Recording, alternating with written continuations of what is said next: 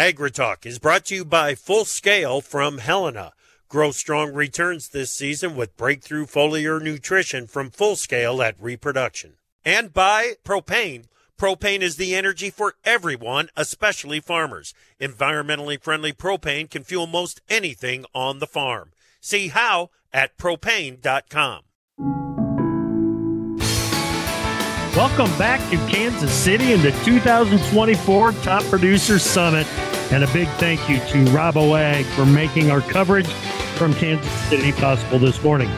We are going to take a look at the future according to Rabo Research, and we will get another sample of the great presentations happening here at TPS 24.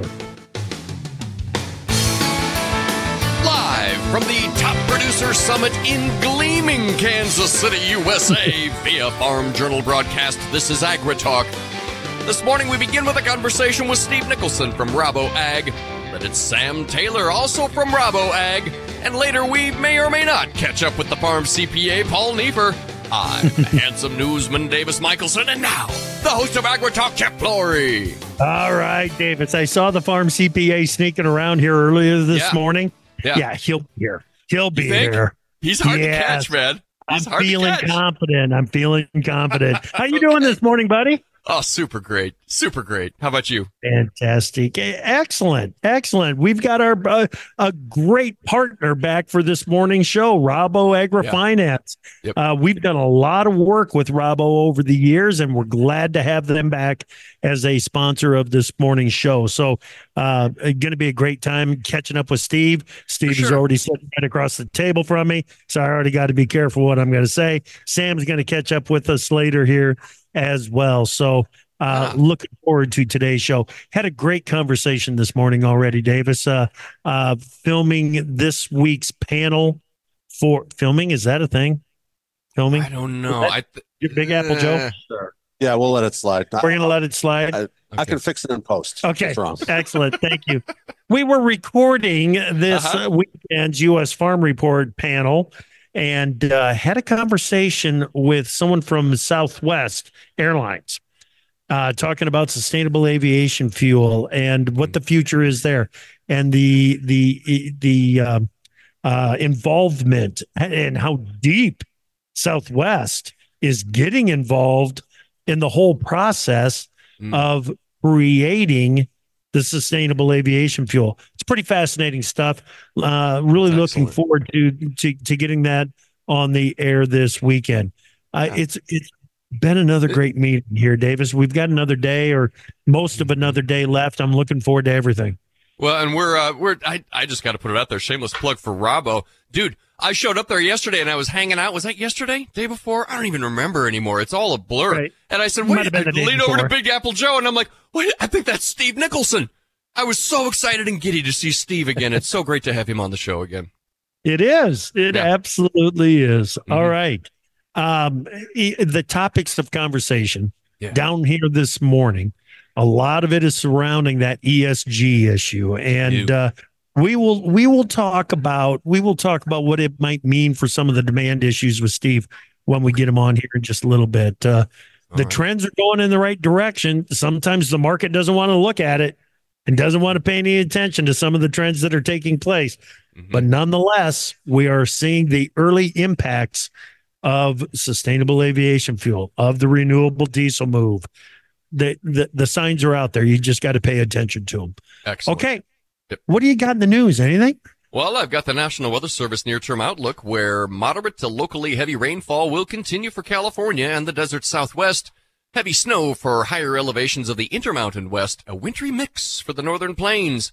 Temperatures will continue to run above average for the central and eastern U.S. with record breaking warmth for parts of the upper Midwest and the Great Lakes.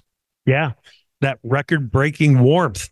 hmm It's hard to ignore now, man. Here we are, uh, the, a full week into February. hmm we, we're going to have 50 to 60 degrees in the middle of the country. Yep. We've got more. It it looks good at least through the weekend and into next week hmm with some of these warmer temperatures, dude. It's uh, Yeah. it's it's one of the freakiest Februarys that that uh, I can recall. Well, and I took one of my Sergio Mendes records and put it on the uh, sidewalk. Still not warm enough to cook an album. just for your information there. Okay, Moody's thank you. Investor Services downgraded New York Community Bank Corp's credit rating to junk status, citing concerns over the bank's financial risks and governance challenges. This decision follows a week of significant decline in the lender's shares triggered by reductions in shareholder payouts and increased reserves for potential loan losses. Shares in key Japanese and Swiss banks have also sunk in recent weeks after both disclosed risks from souring commercial real estate loans. The, the commercial real estate sector is wreaking havoc, Chip. Oh, it certainly is. And when you know, you you, you also have to look at what's happening in China with uh, with Evergrande. It, it's uh, Yeah. just a, an absolute mess around the world. Mm-hmm. Well, Senate GOP leaders have scrapped a bipartisan agreement that linked foreign aid with border security, a compromise they had previously insisted upon. This move, seen as rejecting their own desired trade-off, has left Democrats questioning their ability to negotiate. Meanwhile, House Speaker, uh, House, excuse me, House Ag Committee Ranking Member David Scott and committee Democrats have released a memo outlining the essential principles that the next farm bill should encompass to garner the backing of uh, the House Democratic caucus. The members stress these principles focus on safeguarding historic climate investments and the Supplemental Nutrition Assistance Program. Right. Right. Yeah, that is something that we're going to have to focus on next week as we get ready for our coverage down at the National Farm Machinery Show. It's it, is uh it is going to rekindle the talk of the farm bill and just exactly when it is going to mm-hmm. get the attention that the House leadership would like it to see. Well, Chip, this is interesting. The American Petroleum Institute has joined forces with the National Corn hmm. Growers Association to support bipartisan legislation allowing year-round sales of E15. The collaboration represents a significant shift in energy lobbying as both hmm. groups aim to combat the rise of electric cars. Yeah, this has been this support from API has been around for a while. Uh, but again, you know, when uh, when another wire service does another story about, hmm, look at this, isn't this weird? API is support Yep. is joining hands with NCGA. Um, then it gets the market's attention again, and this this time it did. But API has been supporting E15 nationwide for quite some time. Harold Wolle, the president of the Hmm. National Corn Growers Association, is with us down here in Kansas City at Top Purdue. It's not like he's got enough to do. He also finds time to go to meetings on his own that he wants to go to. Right. And he's here at TPS. And, and we talked earlier today. E15 nationwide is still a priority. Hmm. Excellent. Well, Chip, according to the Des Moines Register, last year marked the most severe financial downturn in 25 years for Iowa and U.S. pork producers. Analysts predict another year of bleak returns, projecting losses to average $18 per hog in 2024. But Chip, I believe that's about half of the 2023 losses per hog. Right. And let's not forget, 25 years ago, 1998 sucked. Yeah. It it bled the industry dry. Mm. Bled Mhm. it dry. So any comparison to 25 years ago is bad. Well, gold prices in China have reached unprecedented levels as the Lunar New Year approaches. China's status as the world's largest automobile exporter, driven by electric car production, has drawn scrutiny from other markets, including the European Union, which has launched an investigation into potential unfair advantages from Chinese government subsidies. The Biden administration is reportedly considering raising tariffs on Chinese made cars. Chip. That's the Biden administration. What happens if we have a Trump administration? Is it going to really be a 60%, 66 percent tariff on anything coming in from China? What kind of retaliation might that spur? Seems excessive. Uh, it's it's going to be an interesting conversation in farm country as we get closer and closer to November. We've got an interesting conversation coming up next. Steve Nicholson from Rabo AgriFinance here on AgriTalk at TPS 24. From powering irrigation engines to warming buildings, propane has always been a part of American farm life. Now, you can be a part of propane's future and save money at the same time. The Propane Farm Incentive Program is a research initiative that provides farmers up to $5,000 towards the purchase of new propane powered equipment. In exchange, participants share performance data to make tomorrow's ag operations more cost effective, more efficient, and more environmentally friendly with propane. Getting started is simple. Visit propane.com slash farm incentive to see if you're eligible. To produce higher yields and greater value at harvest, timing is everything. Full Scale from Helena helps soybeans reach their full potential with breakthrough foliar nutrition and reproduction. Full Scale delivers beneficial plant extracts and micronutrients with the added efficiency of ENC formulation technology. It gives your soybeans every opportunity to grow strong returns this season. Contact your local ag retailer or Helena representative to learn more about Full Scale. Always read and follow label instructions and check registration status before use. What if your commercial beef herd could be better than you thought possible? Genetic testing can help give you more confidence about what your herd is made of, and more importantly, what it can be. Inherit Select from Zoetis provides data driven genetic insights to help you make more informed selection, breeding, and culling decisions about your cows and heifers. The journey from genetic potential to reality begins with Inherit Select. Ask a genetics rep how to save on testing with our whole herd promotion. Go to beefgenetics.com forward slash radio.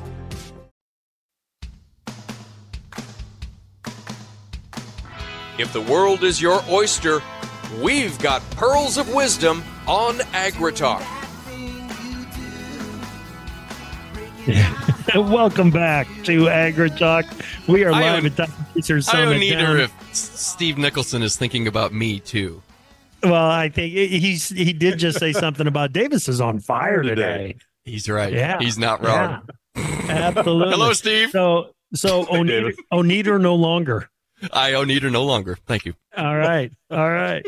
Welcome back. Uh, today's uh, uh, AgriTalk is sponsored by Rabo AgriFinance. They've been a, a strong partner of AgriTalk over the years, and I'm very, very happy to have Rabo back as a sponsor here at Top Producer Summit. So, with that, Steve Nicholson is the. Uh, oh, you want me to make time for this industry spotlight? Is that what you want me to do, Joe? Let's make time for this industry spotlight. All right, joining us now, Steve Nicholson, Global Sector Strategist, Grains and Oilseed for Rabo AgriFinance. Steve, it's great to see you again. to How see are you, buddy? Thanks for having us. Good. What is new at Rabo AgriFinance that we need to know about? Yeah, it, everything. I mean, that it's everything. You know, we talk about so many different things today when you think about Rabo Research and the 80 analysts around the globe. And one of the things is our strength is just that is that we have this global reach. And and and I've worked for multinationals before, but I've never. I can't. I can now pick up the phone 24 seven and I can find out what's happening in China today or what's happening down under. Steve, what you're talking about is the accessibility to the information to the clients, the customers of Rabo AgriFinance. It, it's super easy to get a hold of this research from around the globe. Absolutely. So you you can go to raboag.com or r-i-b-o-a-g.com and you can find out where your local banker is and he or she can get you hooked up with our research and we can and we can have a chat. Yeah. And those chats happen Absolutely. with the Rabo uh, reps, the, the loan officers, and so on Yep. as you sit down and work together to put a business plan together for the year ahead. Absolutely. And we and we're part of that process. And I, I always tell people when you come to Rabo Finance, you get a whole team. You you not only get, get a banker, but you get a financial analyst, you get us as knowledge from Rabo Research, you get crop insurance, you've got you've got a whole bunch of people that can help you in your operation and make better decisions and move forward. Absolutely. Good stuff. Well, again, thank you for supporting us down here at Top Producer Summit. We You are most welcome. Thanks it. for supporting us. All right. Uh, Steve Nicholson with uh, Rabo AgriFinance, Rabo Research. He's the global sector strategist for grains and oil seeds. This morning, we Yes. had a heck of a conversation. It was Good. me, Pete Meyer, from he's an independent out there with Muddy Boots Ag right now, and a representative from Southwest Airlines. Uh, I've uh, names ex- escaping me, and Me I- and I apologize for that. But, but it was in, Steve two years ago. You and I sat on a panel at Top Producer Summit And talk and about talked about what we talked about Exactly. this morning. and it's coming to fruition. Tell me about the progress that we've made over the last couple of years. Yeah. So, and I think this is, you know, and we could talk about the markets a little bit, Yeah. but you know what's happening with renewable diesel, and and and I am a little bit, and you guys talked on the panel, and I'm a little bit kind of stymied myself why we're not seeing more support here in the heart of the corn belt for this because this is good for corn, it's also good for soybeans, but you continue to see we're now, I think we're three months in of 200 million bushels per month of crushing. Yeah. every- I mean that's unbelievable. That's a record all time Setting a record every month. every month. You talk about other records. you start to look at renewable diesel, and that was a lot of the discussion this morning, along with SAF, mm-hmm. was if you go through EIA data through November, we have had six, no, seven months now, I think is correct, of over a billion pounds of soybean oil demand for bio biomass diesel. Right. That that is also a record. We've never seen that before. So the demand is there for soy products or oilseed products, and we, that was broadened out to oilseed. So you've got those two records. You're still building crushing facilities. SAF plants, SAF plants are coming on, and I think it's, and it was, and you guys talked about a little bit is how a crushing plant just doesn't come up. You flip the switch and off it goes. And the same thing with the hydrocracker. You don't flip the switch and off it goes. It's not like a car where you hit the button and off we go. And so there has been some we'll just say some challenges. Yeah. And I don't and and that's not a I don't want to say that's bad. It's just that's the that's the reality of starting up a plant. And so I think the market looks at it and goes, "Oh my goodness, the demand's not there at soft." No. It's there and you look at the Oh. California data, it's go, it's there. Okay. In your defense, Yep. in my defense, Yep. in the defense of a lot of the analysts out there, when we started talking about this two years ago, Absolutely. even three years ago, we were talking about watch out in 2025, 26. Right. That's the year that we're going to see it. You you look at some of the analysts out there right now, and it's like that was never said. It- it- here comes the renew. Here comes Yep. the crush capacity coming online, and you get six months later, and they're saying, "Well, where is it? Why hasn't it happened?" You guys, the timeline has always been 25, 26. Period. Absolutely. We we have not, and I look at I look back at where I started on renewable diesel and crush capacity, and we're right on schedule. Yeah. This is not, and and it's all the market's gotten so about expectations, and it's like, okay, time out. Let's and and you talked about it, and Pete talked about this particular. Domestic demand continues to grow to the detriment of export, and we could talk about that. But you've got this underlying demand that is so strong Yeah. across, and this is not just true in the U.S. This is true in Canada. This is also true in Brazil. They have growing domestic demand as well. And you know, if I'm a place in the world that needs to import grain, I'd be a little concerned about that. How am I going to get my my food? Yep. And what am I going to have to pay for it? Right. Yeah. So Right. I'm I'm still optimistic. Yeah, we're going to go through a period. We always do. It's very cyclical. Agriculture has always been that way, but the de- underlying demand is there. Yeah, yeah, and the trends are are in place. I talked about it this morning, Yes. and I want to mention it. When you look at the crush estimate from USDA compared to two years ago, we're up 100 million bushels. Compared to two years ago, we had soybean Yep. meal stocks at 300,000 metric or 300,000 tons. This year, they're estimated at 400,000 tons. So we're building meal stocks. Soybean oil stocks have gone from 2 billion pounds to 1.5 billion pounds. So we're increasing our crush, bringing down our oil stocks. Huh. I wonder why. I wonder why.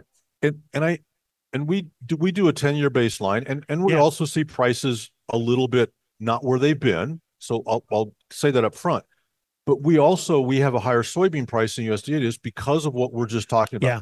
And and I will always remind people, and and this is not a knock on USDA or FAP or anybody, but you know they they do their their baselines based on what they know today Yes. and not on what potentially future. But we felt was really important because this is a structural change in U.S. crushing that we need to understand what that means to the baseline and what's that mean to acres, what's it mean to price, what's it mean to to uh, demand. Yeah. So yeah, that's really really important. Okay. So the biofuels push, it's all part of the underlying outlook for what's going on in the oil seeds. Can't just say soybeans. Right. Take us over to the grains. It's a little bit of a different story there, isn't it? It's a lot different story Okay. So let's focus on corn. Um, corn's king. You know, and I've said, and we've talked about this before. I'm still very concerned about the long-term demand for corn. Where does it come from? And EVs are are here. We have to recognize that, and we have to be, you know, kind of sober cold about that. Yeah. And so ethanol demand for now is at, best for vehicles is flat. Let's just be honest about that. Yep. So where is the new demand for corn? Because we continue to see, despite all the the yield challenges we've had, we continue to see production of corn continue to go up. And we produced a crop last year under very, I would say, not fair, you know, Right. not great conditions. Right. And so where does that new demand come for corn? there's bioplastics, biochemicals, and that'll that'll help. But you talked about SAF this morning. we, we got to go back to the biofuel. We got to go back to the biofuels, and you know the discussion this morning about ethanol and about uh, the HEFA. It, the, the, there's eight platforms to build to produce SAF. Yeah, but there's only three that really have any sort of. I'm going to use a pun. Long runway. Right. Davis will probably like that. Yeah. so, you know, the HEFA is vegetable oil, and like we just talked, where you get the feedstock. That's yeah. so it's like we're going to import it. Okay, so how does that reduce our carbon footprint if we want to go down that route?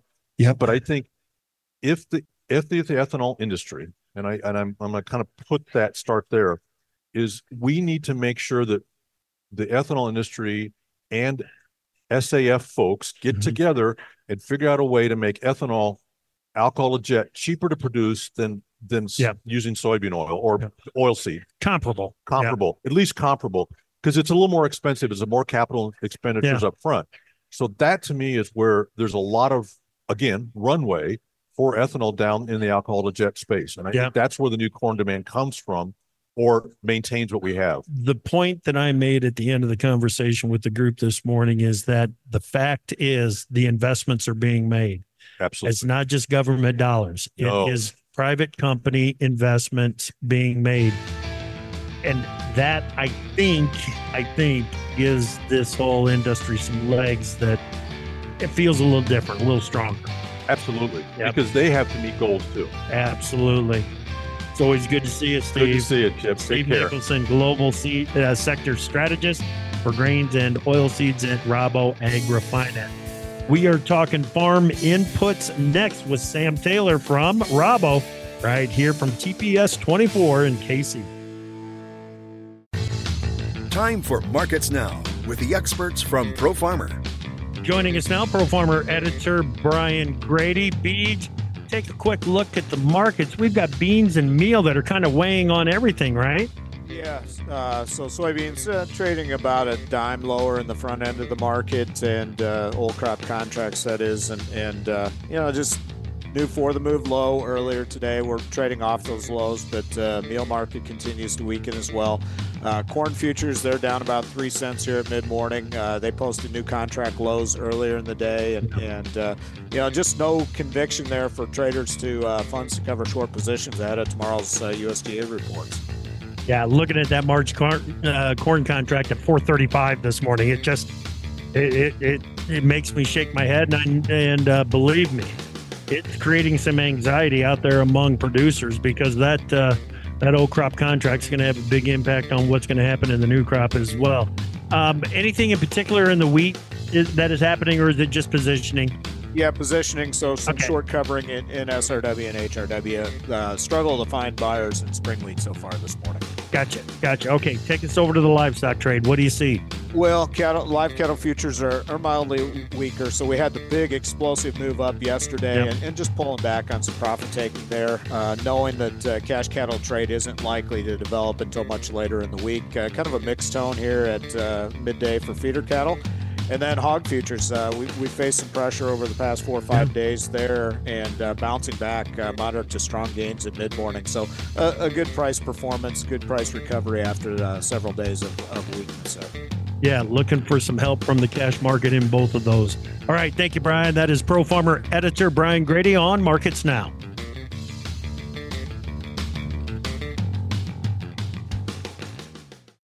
What if your commercial beef herd could be better than you thought possible? Genetic testing can help give you more confidence about what your herd is made of, and more importantly, what it can be. Inherit Select from Zoetis provides data driven genetic insights to help you make more informed selection, breeding, and culling decisions about your cows and heifers. The journey from genetic potential to reality begins with Inherit Select. Ask a genetics rep how to save on testing with our whole herd promotion. Go to beefgenetics.com forward slash radio. To produce higher yields and greater value at harvest, timing is everything. Full Scale from Helena helps soybeans reach their full potential with breakthrough foliar nutrition and reproduction. Full Scale delivers beneficial plant extracts and micronutrients with the added efficiency of ENC formulation technology. It gives your soybeans every opportunity to grow strong returns this season. Contact your local ag retailer or Helena representative to learn more about Full Scale. Always read and follow label instructions and check registration status before use. From powering irrigation engines to warming buildings, propane has always been a part of American farm life. Now, you can be a part of propane's future and save money at the same time. The Propane Farm Incentive Program is a research initiative that provides farmers up to $5,000 towards the purchase of new propane powered equipment. In exchange, participants share performance data to make tomorrow's ag operations more cost effective, more efficient, and more environmentally friendly with propane. Getting started is simple. Visit propane.com slash farm incentive to see if you're eligible. Opinions expressed on AgriTalk do not necessarily reflect the views of Farm Journal Broadcasting, affiliate stations, or sponsors. We don't make the news, we render it. AgriTalk. Welcome back to AgriTalk. We're live from Kansas City at the Top Producer Summit 2024. Big thank you to Rabo AgriFinance for making this morning's show down here at TPS 24 possible. Uh, we talked about the markets and some of the outlook with Steve Nicholson here in, uh, in the last segment. Let's talk about the other side of the ledger and the farm input side. We've got Sam Taylor joining us from Rabo Ag right now. Sam, it's great to talk with you again. How are you? I'm good, thanks. How are you? Good, good, good. Glad that you are here. Uh, Sam, the inputs and the whole input story is is has caught a lot of attention down here at TPS for a couple of reasons. Number one, we look at 2023 and we remember what was the most expensive corn crop that I think pretty much everybody here has grown. Is that right? Uh, yeah, I mean, it was it's it's kind of a um, it was certainly if you look at the fertilizer affordability, affordability um, uh, is made a change. It was pretty expensive, but what has really been the difference on a year over year basis is actually the fall off in commodity agri commodity prices. So fertilizers have come down, but just the agri commodities have come down a little bit more. So there's a kind of mixed sentiment. Yes, it was expensive last year for sure. Yeah. But it still feels pretty expensive this year. Yeah, it does. And and as we're putting together the balance sheets on this 2024 crop, there is some relief there's some relief on that input side, but it's not like it's created a lot of wiggle room, especially with what the commodity markets have done, correct? Yeah, yeah. Um, and I think that there are, if you break it down into its composite pieces, there are some bits which are quite anomalous. So, phosphate prices are really sticky and very expensive at the moment. Um, so, it's it's not a, a full flowing, continuous dynamic, and margins are probably going to be pretty tight this year for growers. Okay. So, what is the outlook? What's the story on phosphates? What's creating the the the market prices that we've got? So, I think when I look at this year, um, cognizant that a lot of decisions are already made, there's three kind of main catalysts that we're looking at. It's the energy price, domestic politics, and geopolitics, and then the underlying commodity price. Uh, on the phosphate side, it's really a function of politics. So it's the fall off in exports, um, it's um, trade dynamics, and it's just kept the North American market a lot more tight on the phosphate side. And actually, the affordability of phosphates in the North American market is actually quite dear relative even to global markets as well. Um, right. I think the hope is that we should see some reprieve in that, but it might not come until later, second half of the year, um, really as a result of a change of policy, hopefully in China. Okay, very good. Uh, reminder: We are talking with Sam Taylor, the farm inputs analyst at Rabo AgriFinance, and a big thank you again to Rabo for sponsoring uh, uh, AgriTalk here at Top Producer Summit. Uh, Sam, longer term, longer term, yeah. what what do you make of this inputs market? I look at what's happening in the Middle East. I look at what's happening in Ukraine. I look at some of the conflicts here in the United States, and I wonder how stable is there any stability that we can count on in that fertilizer market? Um, I think you can relative. I mean, maybe the stability comes in relativity. It's the relativity okay. to other geographies and how much they are more um, vulnerable to um, geopolitics. Uh, you know, there's a very strong um, domestic production base, both in the energy complex, but also in the actual inputs. And it seems unfair to say to growers, given some of the affordabilities, but actually at the moment it's quite a, a banal, less volatile market in the inputs than we have seen for the last 18 months. And we're not really in a position to f- forecast volatility um, yeah. per se as a result of the Middle East crisis. Um, there's probably a greater chance of um, incremental change in pricing if this conflict gets any worse. But it's not the same as the the uh, Russia Ukraine crisis. Okay. Um, given the exposure to uh, potash production, phosphate production, nitrogen gotcha. production, um, and the inability to diversify those supply chains quite so much. Um, okay. Talk to me about some of the logistics issues that we're dealing with here in the U.S. And I'm looking at the Mississippi River. Uh, what? How do you feel about the supply situation as we get into spring?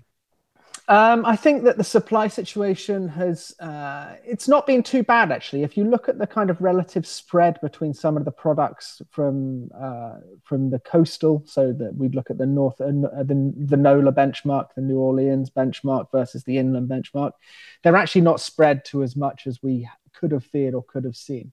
Um, I think that this is partly as a result of um, inventory generally, and we can broaden this out beyond fertilizer here, being a little bit more supported inland than we'd necessarily thought. I do think that there's a little bit of um, uh, on a like a, a month over month or perception tighter on the nitrogen side than we would have thought maybe two months ago. I think partly as a result of the kind of cold spell.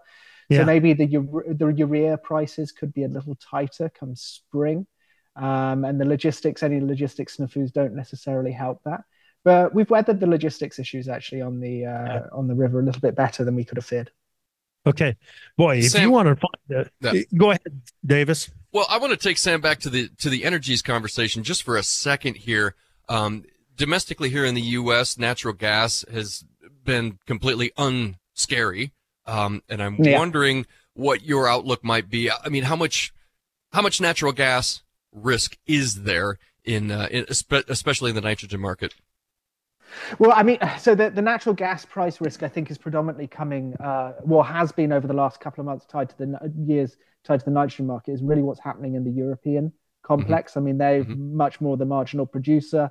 Uh, their inability to actually get the natural gas from Russia really changed the complex of nitrogen production back in mm-hmm. the kind of 2021 and 2022. We saw huge curtailments of uh, ammonia production, but also the other nitrogen production in Europe. It got as high as 70 to 80%, depending on mm-hmm. the ammonia or urea. It's now down into the 30s. Okay. So there's that mm-hmm. less constraint there. There's greater supply of natural gas in Europe. So I mean, these these commodities are quite tightly correlated with uh, natural gas, but that kind of fear association about shortage of production in Europe has abated a little bit. And when you look at the forward curve on natural gas and what this could do necessarily to ammonia prices, our view is that ammonia prices could come down mm-hmm. or are directionally coming down. Uh, urea probably has got a little bit of a seasonal uptick and then should come down, but the the cost curve is not looking terrible for producers, nitrogen producers, That yeah. is, and the, the kind of natural gas complex is benevolent relative to 21 and 22 kind of time periods. yeah. I like yeah. the sound of that. yeah, absolutely. You know, I, I know we're going to like the idea of some, some, the, the trend in nitrogen prices. But when you look at the amount of nitrogen that went on this last fall, there's some guys out there that are thinking to themselves, doggone it. I should have waited now but if they hadn't have done what they did last fall, it wouldn't create the situation that we've got for this spring that could result in some even cheaper nitrogen prices, correct?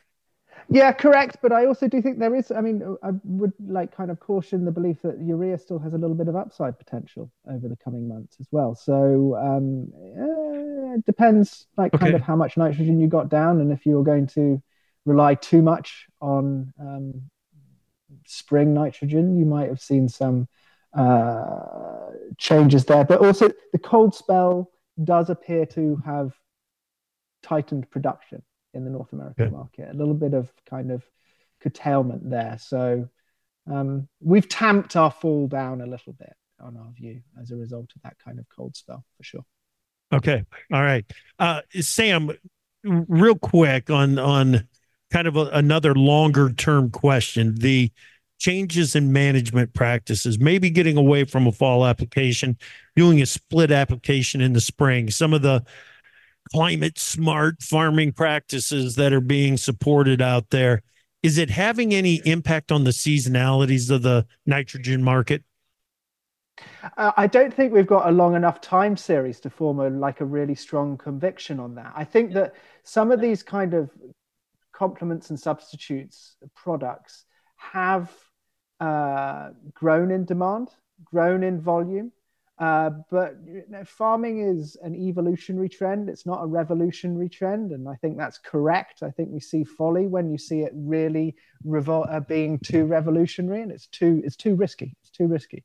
So I think yeah. we need a little bit of a longer um, time series of information to form firm conviction. I think it's perfectly logical that the greater adoption of technology, the greater use of substitutes, will eventually um, uh, have a, an impact yeah. on aggregate demand as things go on. But I mean, we can point to uh, precedences in other technologies. So, look at the ag chem. If you look at the volumes yeah. of ag chem that would apply decades ago versus what's applied today, it, exactly. it's the natural. Pro- it's the natural progression, right? Yeah, farmers have proven that if the technology works, they will adopt it. And yeah. I, I think that that is a that's an excellent comparison to make right there, Sam. Really cool. Boy, I enjoyed the conversation, Sam. Thank you. Thanks very much, guys. All right. That is Sam Taylor. He's the farm inputs analyst at Rabo AgriFinance. Listen, if you would like to get more information from Rabo, go to Rabo at, excuse me, rabobank.com slash knowledge. Rabobank.com slash knowledge. That's where you can go for more information. A big thank you to Steve and to Sam for joining us uh, on today's show, sponsored by Rabo AgriFinance here at Top Producer Summit uh, 2024. When we come back, one of the presenters, he's been a popular guy. I see him talking to a bunch of people everywhere. It's the Farm CPA. Paul Neiffer is up next here on AgriTalk. From powering irrigation engines to warming buildings, propane has always been a part of American farm life. Now, you can be a part of propane's future and save money at the same time. The Propane Farm Incentive Program is a research initiative that provides farmers up to $5,000 towards the purchase of new propane powered equipment. In exchange, participants share performance data to make tomorrow's ag operations more cost effective, more efficient, and more environmentally friendly with propane. Getting started is simple. Visit propane.com slash farm incentive to see if you're eligible. To produce higher yields and greater value at harvest, timing is everything.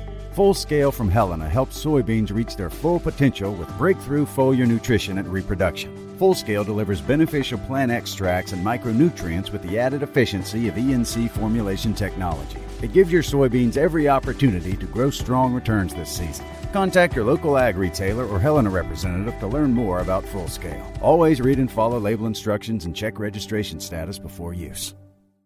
What if your commercial beef herd could be better than you thought possible? Genetic testing can help give you more confidence about what your herd is made of, and more importantly, what it can be. Inherit Select from Zoetis provides data driven genetic insights to help you make more informed selection, breeding, and culling decisions about your cows and heifers. The journey from genetic potential to reality begins with Inherit Select. Ask a genetics rep how to save on testing with our whole herd promotion. Go to beefgenetics.com forward slash radio. The best talkers in ag, including you. Join the conversation on AgriTalk. Call us at 855 4 Talk Ag. Welcome back to Top Producer Summit again. Today's show is sponsored by Rabo AgriFinance. Learn more. Go to rabobank.com slash knowledge. Rabobank.com slash knowledge. Joining us right now, Farm CPA Paul Neiffer. Neiffer, it's good to see you face to face, man. How you doing? You we talk all the time. Yeah. We only see each other once a year. Yeah, fantastic. Fantastic. Okay. So uh, Paul has developed quite the relationship with Top Producer. Yeah. And over the years has been a judge for the Top Producer of the Year. This year's winner, we had her on Yeah. the show yesterday with with Kelly and JP, the the the other finalists in the uh, top producer of the year. But Christine Hamilton, Christiansen Land and Livestock, uh, was winner of the top Yep. producer of the year. And they're all winners. Oh, absolutely! yeah. This had to be one of the toughest decisions ever. Yeah, yeah. And and when I sort of list them, I don't go one, two, three. I go one A, one B, one C, or one A, one, one A, two, and so on. So it it's tough, but Yeah. uh, and they're getting better every year.